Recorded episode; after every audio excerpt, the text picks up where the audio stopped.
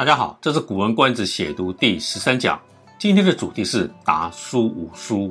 没有好死的英雄，只有赖活的狗熊。在两千年前的西汉与匈奴之战中，有一位英雄，也有一位狗熊。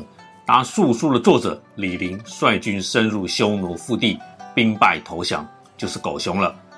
这篇文章是他写给苏武的回信，苏武就是那位英雄。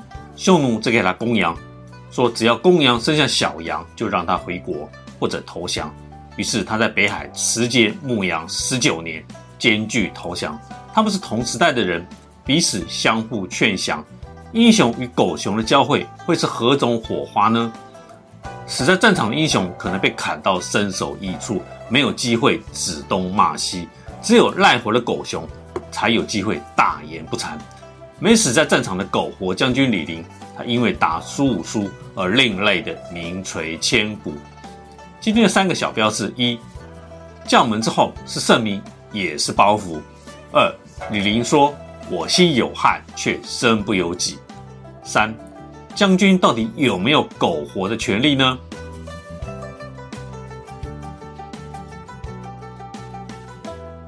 将门之后是圣名，也是包袱。李陵是飞将军李广的孙子，李广的年纪应该比汉武帝稍大，他的活跃年代是景帝及汉武帝前期。纵观整个汉武帝对匈奴的战争，李广其实并没有出到大力气，也没有获得较高的封赏，他的飞将军之名更多是来自于长期在北方边境的经营。至于汉武帝对匈奴的大型主动攻击，汉武帝更信任的是卫青、霍去病这些人。所以李广虽然为将四十多年，但从没有成为大型战役的总指挥。在汉武帝的眼里，李广应该是战术的执行者，而非战略的制定者。看两千年前的故事的最大缺憾是资料比较少。李陵的这次记载分别在《史记》《李将军列传》的篇末有李陵小传，另外《汉书》有李陵传，再加上《资治通鉴》天汉二年的项下，但字数都不多。主要只讲几件事，首先就是李广、李陵的世系，再来是李陵长大以后因善骑射，汉武帝认为李陵有乃主之风，有飞将军的遗传，先是派到张掖负责训练士兵的剑术。天汉二年，就是公元前九十九年，汉武帝派李广利出击匈奴，想让李陵负责运送粮草，但李陵可能不想在大战里面只做后勤的工作，他向汉武帝请求带领训练了五千荆楚勇士自成一军，加大施于匈奴的压力。汉武帝说没有多余的战马，李陵就以五千步兵加入这一次的战事，结果被至少三万匈奴骑兵包围。匈奴以人多又是机动性高过步兵的骑兵拼杀多次，李陵在没有外援之下兵败被俘。在没有科技手段的冷兵器时代，兵分多路的攻击，出去了就是自求多福。如果没有约定好的后勤保障及时到位，就必须高度机动。偏偏李陵带的是靠两只脚的步兵，无法长途奔袭，两只脚当然跑不过四只脚。后来李陵在匈奴生活了二十多年，死于汉昭帝元平元年。投降之后，在汉朝内部当然引发议论及汉武帝的不悦。直接受害者是李陵的家属，后来误传李陵为匈奴训练士兵，汉武帝就杀了李陵全家，等于断了李陵在汉朝的念想。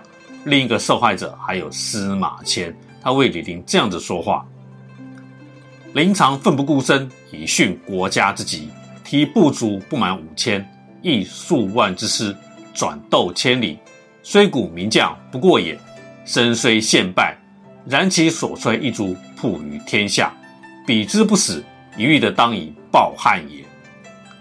司马迁的意思说，李陵以五千步兵战数万匈奴骑兵，是亘古未有之事。李陵虽身陷失败，仍堪称英勇。他虽然投降了，司马迁仍然相信他会在适当的时机为大汉效力。可是汉武帝非但不听不信，还将司马迁予以腐刑，就是宫刑，割掉男性的自尊。现代人的我们非常的不解，为一个投降将军说话，如何良刑成为腐刑的。总之司马迁经历人生大变，只是不知道司马迁在这件事情之前有没有后代。所以李陵是公元前九十九年战败投降，成为匈奴人。苏武呢，他是在天汉元年，公元前一百年出使匈奴。在匈奴的期间，因为手下涉入匈奴内部的叛乱案，连累苏武，就有了后来苏武在北海牧公羊十九年的故事。所以这十九年的时间，李陵及苏武是同时在匈奴。李陵也曾经劝降苏武，当然没有成功。苏武后来在汉昭帝时代被放回汉朝，坚持十九年不投降的事迹也被称颂为英雄。而李陵呢，正好是反面对照，是狗熊了。他在打苏武书里面也明白表示对不起汉朝。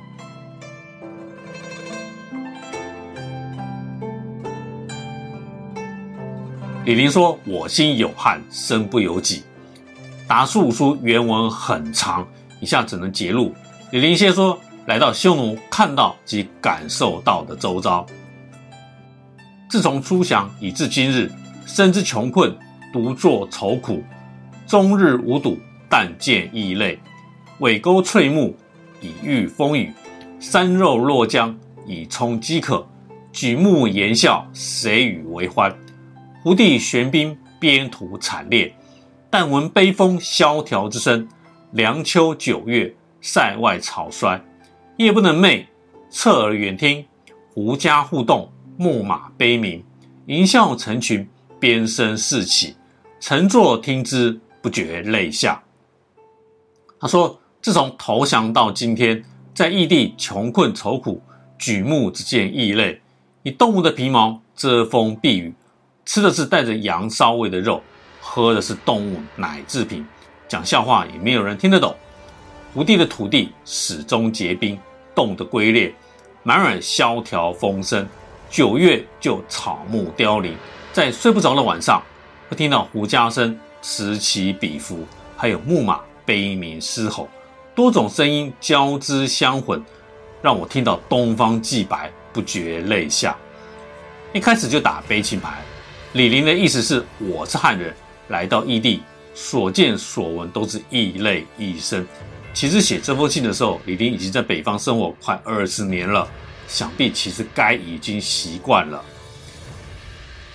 接下来两段，李陵分别说我率领五千步兵的战斗过程，这说以往即使高祖以三十万大军出征匈奴，尚且在平城被围断粮七天，何况是我呢？他的意思是在投降之前，我率军浴血奋战，无奈力有不逮，总之是不得已才投降。接下来说我为何不死呢？然陵不死，有所为也，故亦如前书之言，报恩于国主耳。诚以虚死，不如力竭，灭民不如报德也。昔范蠡不逊贵戚之耻，曹沫不使三败之辱，如复勾践之仇，报鲁国之羞，区区之心，切莫齿耳。何图自威力而愿以成？既未从而骨肉受刑，此陵所以仰天追星而泣血也。他说，我之所以不死，是因为人想有所作为，如同前封信所说的，我想报恩于皇上。李陵认为，突然生死明灭，不如生留于世，以待报恩。范蠡不因会稽山投降之耻而殉国，曹沫不因三战三败之辱而自杀，最终范蠡得以报仇，曹沫也血耻成功，都是我李陵向往的典范。但现在此志未成，愿者事起，计划未行，亲人先成刀下之鬼，实在令我仰天长叹，锥心泣血呀。其实这一段实在有点此地无银三百两，事实是投降在先，空口白话。李陵在这段举了两个例子，范蠡是跟随勾践投降吴国，为吴王夫差做了三年的奴仆。后来回到越国以后，范蠡辅佐勾践发展生产，积累实力，终于打败吴国。曹沫是鲁庄公的将军，他带兵三战齐国都败，鲁国只好割地求和。后来在齐鲁结盟的仪式上，曹沫以匕首胁迫齐桓公，成功返还鲁国的土地。这两个例子都是败了不气馁，再反败为胜的例子。但是在败的过程中，恐怕没有像李陵如此大言不惭。他的意思就是，你怎么知道未来的我不会帮助汉朝消灭我现在所在的匈奴呢？口说无凭，唯有行动才能说明一切。他又说，足下又云，汉语攻城不薄，子为汉臣，安得不云尔乎？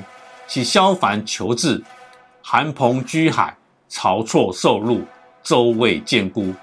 其余左命立功之士，假以亚夫之徒，假以亚夫之徒，皆信命世之才，报将相之惧，而受小人之残，并受祸败之辱，诸使怀才受绑，能不得斩。他说，您又说大汉对功臣不薄，您是汉臣，当然这样说了。可是你看看萧何、樊哙被拘捕囚禁，韩信、彭越被剁成肉酱，晁错被腰斩，周勃、魏齐侯也被判罪处刑。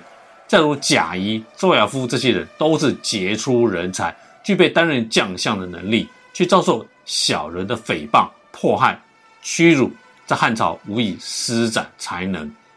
刘邦开国立下的榜样就是自己无才没关系，会用人就好。还有杀功臣，因为狡兔死，走狗烹，历朝开国之君莫不如此。再加上后来几位没有好下场的开国名臣，整体看起来好像没有让我李陵再回汉朝的好理由。再来他说，临先将军，攻略盖天地，义勇冠三军，图施贵臣之意，谨身绝域之表，使功臣义士之所以负己而长叹者也，何谓不薄哉？且足下悉以单车之使，是万乘之辱，朝食不遇，至于福建不顾，流离辛苦，即使朔北之也。他说，我的祖父李广升任将军，战功无数，忠义勇气冠于全军，因为不屑迎合当朝权贵，最终在塞外疆场自杀身亡。难怪功臣义士会手持兵刃而长叹啊。至于所谓的不薄，宁叔武过去出使拥有强兵的敌国，也因为时运不济，曾经想福建自刎也不在乎，直到流落北方荒野，颠沛流离，几乎生死异地，还说什么大汉对功臣不薄呢？在《史记·李家军列传》的最后的太史公约是这么说的：余睹李将军俊俊如鄙人，口不能到辞，即死之日，天下知与不知，皆为敬哀。司马迁的意思是说，李广这个人谦逊忠厚，如乡下人，不善言辞。估计李广应该也是只会做事不会做人，做的比说的好看的人，所以在官场在职场难以左右逢源。最后李陵说，其汉后诸陵已不死，伯赏子以守节，欲使远听之臣望风驰命，此时难也，所以每顾而不悔者也。陵虽孤恩，汉亦复德。昔人有言，虽忠不烈，视死如归。陵城能安，而主岂能复眷眷乎？男人生已不成名，死则葬蛮夷中。谁复能屈身击赏，还向北阙，使刀笔之力弄其文墨也？愿足下勿复忘陵。汉朝因为我未能战死而杀了我的家人，宁叔武坚贞守节，又只获得微薄的奖赏，现在想要远方的故城为他效命，我李陵实在难以办到。我虽然辜负了汉朝的恩情，其实汉朝也有愧于我的功德。前人有云，即使忠诚之心不被世人所知，也要做到视死如归。如果我真的战死沙场，难道皇上就会对我有大恩赏吗？他说，男子汉活着无法成就英名，死了就让他埋葬在异族的土地吧。我现在无法弯腰下拜，回到汉庭，听任刀笔文吏随意发落，期盼您不必再忘我归汉了。这一段更是站不住脚。李陵应该说，如果真的战死的话，即使汉武帝为我加功封爵，有什么用呢？虽忠不烈，视死如归，这八个字根本前后不对头。虽忠不烈就是我心仍忠，举手投降，投降了还有什么视死如归呢？在匈奴生活二十多年，叫做视死如归吗？李陵始终带着仇恨的心理写这篇文章。他说汉朝杀功臣又小气，纵然战死，恐怕也只有身后英名嘛。一个将军可以这样子说话吗？遇到过不去的难关而放弃，放弃了再来抱怨，我认为这不是正确的人生态度。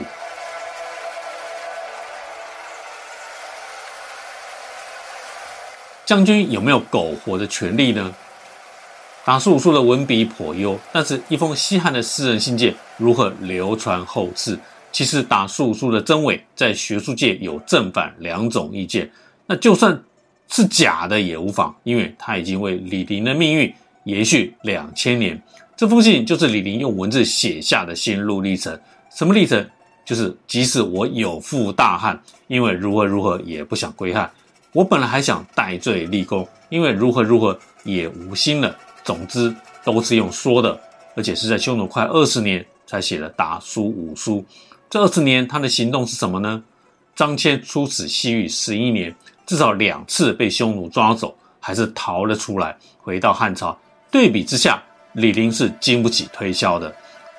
用说的用写的可以天花乱坠，可以心比手长，做到什么呢？如果没有达叔五书的话，李陵的悲剧色彩会更加浓厚。将军当然可以苟活，但不可隶属前朝罪过，除非是被逼的。